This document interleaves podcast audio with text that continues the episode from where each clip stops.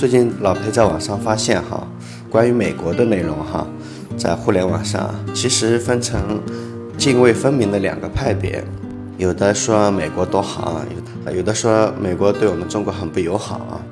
啊，今天老裴想谈一下啊，老裴在美国的那些朋友，他们自己的观感，他们自己对美国的一些看法。很多在美国的华人朋友啊，他们认为。美国的社会机制的设计啊，完全是为了解决人民有可能出现的各种问题。也就是说，在这个社会中，呃，不管您发生什么样的遭遇，很难感觉到走投无路的境地，而是永远有条路在您身边等着你。我是七四年的，现在应该是四十三、四十四岁吧。啊，我小时候是在上海的农村长大的。上海算是在中国经济最发达的地区。我身边没有特别贫穷的家庭，但是等我上了大学的时候，呃，来自全国各地的同学有很多什么云南呐、贵州啊，呃，这些同学啊，就来自非常贫穷的地方的那些同学，他们的家境啊是非常困难的。我知道有很多人感觉到这种走投无路的感觉，直到现在啊，现在经济不是特别好。我的朋友啊，我是学印刷的，啊，老裴大学学的是印刷，呃，所以我有很多朋友在家里面开印刷厂。回去之后啊，但是现在整个印刷行业都不景气，呃，所以也有关门的。所以我很多同学啊，他的家庭遭遇啊，并不是特别好。经常有人会觉得很绝望。我们大学同学聚会，好几个同学都不来，我自己去找他们，啊，发现他们的日子过得非常艰难。但是在美国啊，这种情况很少见。呃，老裴在美国呃旅游期间啊，我住的是通过 A M B N B 住的人家的民宿。民宿的美国人跟我说，啊，隔壁有一个女孩子，高中毕业之后，她就一直靠政府给的救济金，大概救济金是给她九百美金吧。她没有任何工作，她也找不到工作，所以她一直住在。租来的房子里面，租来的房子大概每个月要花呃四百美金，呃剩下的五百美金啊，差不多每个礼拜去超市一趟啊，就是去超市一趟，大概花能够花掉一百美金左右吧，还能剩下一百美金啊，就是每个月，呃像这种情况，在美国也非常常见，就是那种社会最底层的老百姓，虽然日子过得不太好，但是生活是绰绰有余的。美国的华人朋友还告诉我这么一个事啊：如果你在美国，假设一位母亲一时疏忽，使得孩子掉到游泳池里面死掉了，这种情况啊，这位母亲啊刚刚失去孩子嘛，当然非常悲痛了。但是在美国的话，呃，像这种情况，你还会收到一张来自法院的传票，传票的内容告诉他，你没有尽到一个监护者的责任，所以你应该按玩忽职守。面临被判刑的风险，这看起来有点不近人情，是吧？在中国的话，你看，在一个母亲刚刚失去孩子啊，那应该是非常痛苦的嘛，你还要让他量刑，那有点过分嘛。但是在美国啊，法官的理由非常简单：作为一个母亲，您不能失职啊，因为您的失职导致一个生命意外的消逝，这是法律不允许的。它的社会意义在什么地方啊？这位母亲一旦判刑啊，法律所起到的警示作用，可使到其他的千千万万的母亲在保护孩子方面能够尽心尽力。他的哲学思想是：您生出一个孩子，他首先属于他自己，他是带着无数个与生俱来的权益生活在这个社会中的，不管他是否有意识，他是否有独立意志。不管他是否长大成人，这个社会都有各种各样的层层的法律在保护着他，维护这个孩子的权利。在美国，保障老人的健康，保障弱势群体的权利，这是美国各级政府最重要的责任之一。我的一位华人朋友啊，在美国住了大概四五年了，他帮他自己的父母啊，在美国也办了永居权。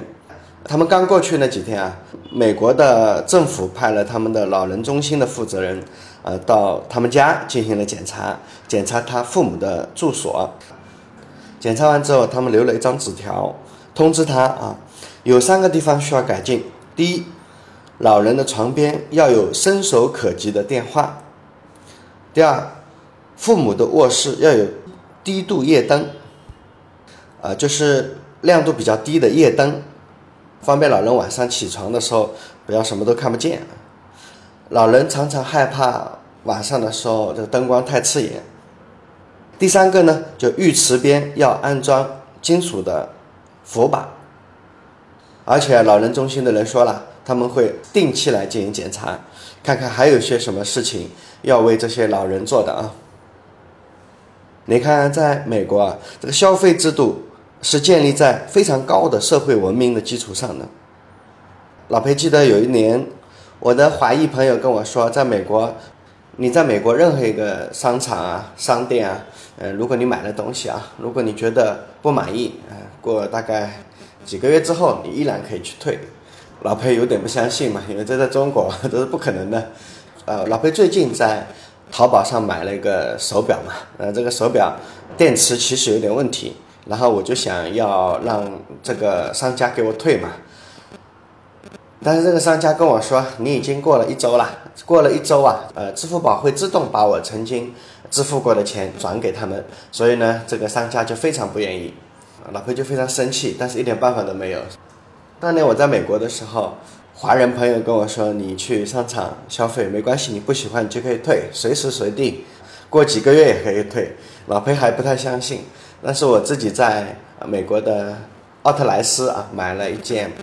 North Face 啊，就北面的冲锋衣，我记得那个冲锋衣啊，好像那个纽扣有一点点小问题啊。其实这个问题还不是特别严重。北面的冲锋衣那个拉链有点小问题啊，就是扣上去的时候不太紧。那就是因为这个小小的原因，呃，我呢就带着一种试试看的态度啊，就是拿着这个冲锋衣，过了大概已经有两个礼拜、三个礼拜了吧，我回去。呃，想跟那个商家说一下啊，这个拉链有点问题啊，怎么办呢？那个北面的店员对我说：“你有三种选择，一种是直接换一个，还有一种呢，就是用你花的这个钱可以选购在店里面的任何东西。你买这件北面的冲锋衣花了多少钱？你在店里面的所有的其他东西都可以抵用。第三种呢？”也可以退货退钱都可以的啊，呃，老裴其实当时非常，我我都觉得真的有一种上帝的感觉了。这样的退货退款制度是建立在呃非常高的社会文明的基础上的。在美国，你还真的能感觉到为人民服务的意识啊，这种为人民服务的意识啊，已经深刻的进入到了每一个，包括这个呃北面的店员。另外呢，在美国啊，记者是真正的无冕之王，记者真的能够采访所有的事情啊。法律是保障记者的自由言语的权利。在美国人看来，暗箱操作的政权啊，一定会滋生专制腐败。但是政权在打击犯罪这块啊，常常需要保密啊。暗箱操作的理由好像很充分呢。不过你在美国啊，你只要花个几十块钱，可以买个无线电接收器，你能够收到警方通讯的全部信息。哎，可能我们这里可能会觉得有点不可思议啊。这样的话，警察是不是没有什么秘密了嘛？这样子会不会造成混乱呢？但美国记者认为啊，警察不需要什么秘密，因为警察就是为我们服务的。如果警察的通话只有警察自己知道，等人都抓好了，事情处理完了再告诉记者，那。谁知道这事儿是真是假呀？明明白白、简简单单的一句话，他们是为我们服务的。所有的借口啊，所有试图暗箱操作的那些冠冕堂皇的理由啊，都是不成立的。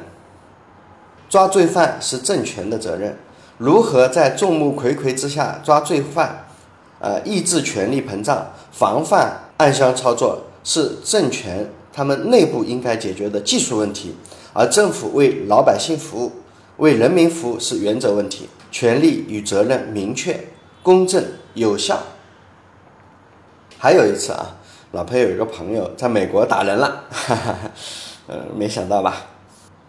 我这位朋友啊，这位华人朋友啊，是体格特别健壮啊，他认为他自己打人非常有道理嘛，当然他也做好了认罚打人的准备。不过没想到他这一拳啊，呃，竟然赔了那么多，花了非常昂贵的律师费，赔钱呢大概赔了两千美金，啊，另外还要加一百个小时的社区劳动。我的朋友认为，对方就是没道理嘛，所以打人家是理直气壮、名正言顺的事。但是美国的律师告诉他，在美国法律里面，他该不该打是另外一回事，和这个案子没有什么关系。在这个官司里面，法官只需要知道你有没有打人。如果你打了，不管对方是什么原因啊，让您的身心受到了伤害，你可以起诉他，那是另外一笔官司。呃，所以在美国，如果你在公共场合如果被人打了啊，呃，如果凶手又逃了，你是可以要求政府来赔偿的，因为政府有责任保护你嘛。有人犯罪让你受害，政府是要负起他自己的责任的。呃，甚至于你受了伤啊、误了工啊，这些都应该是政府进行赔偿的。美国是一个层层向下负责的社会，有了城市百姓的支持啊，你就可以当上呃市政府的领导；有了这个州的选民的支持，你可能当上州长；有了全国老百姓的支持，你有可能当上总统。这就是美国社会和中国社会在制度设计中有个很大的不一样啊。美国的这种设计方式啊。使得老百姓啊非常明确，当官就是为老百姓服务的，不需要什么学习教育啊之类的，也不用在政府机构挂什么呃为人民服务啊这种牌子，因为你本来就应该这样嘛，是吧？美国它是三级立法的国家，市县呃是最小的一级啊，国家一级，州一级，然后是市县，就是所谓的 county 啊。而且这三级他们各自立各自的法，而且国法是以人权为原则，呃，司法国家大政方针，州法呢是以人性为基础处理民事、刑事纠纷，市县的法律啊尊重民情实况啊，保留他们传统的特色。三种法律层面啊，是不是上下级关系啊？不是上下属关系，而是各司其职。就像水中的鱼一样，层次非常分明。呃，上面的一层，中间的一层，下面的一层，这样这三种鱼之间相互独立啊，互不干扰。如果遇到冲突的情况怎么办呢？呃，不是呃上面的法就要管下面的法，而是倒过来，呃，市县一级的法律反而会呃更加起作用。越低一级的法律啊，越接近社会，符合人情。而高级的法律啊，更高一层的国家级的法律，常常因为它比较抽象，所以在处理具体的事物的时候，呃，就县一级的法律反而会更管用。呃，以老裴之见啊，美国不是呃被人吹捧的人间天堂。作为美国人，也有很多流浪汉啊。如果没有钱，美国人也一样瞧不起那些穷人，是吧？美国也不是满大街都是金子随便捡，是吧？中国有中国的好处啊。呃，美国有美国的问题，是吧？老裴讲这期内容的目的啊，只是为了让您更加了解美国的真实情况，当然也是老裴的一家之言啊，并不一定是准确的啊。老裴经常会跟身边的朋友啊、下属啊、员工啊，经常会说这样一句话：老裴所说的不一定是对的，但很多东西是我自己切身体验的啊，我只是把我自己切身体验的结果告诉你。是非对错，您自己要去判断。您是一个有自由意志的人，不要道听途说，也不要完全听我的，也不要完全听呃别人的啊。您自己自己去判断。OK，好，今天就讲到这里吧。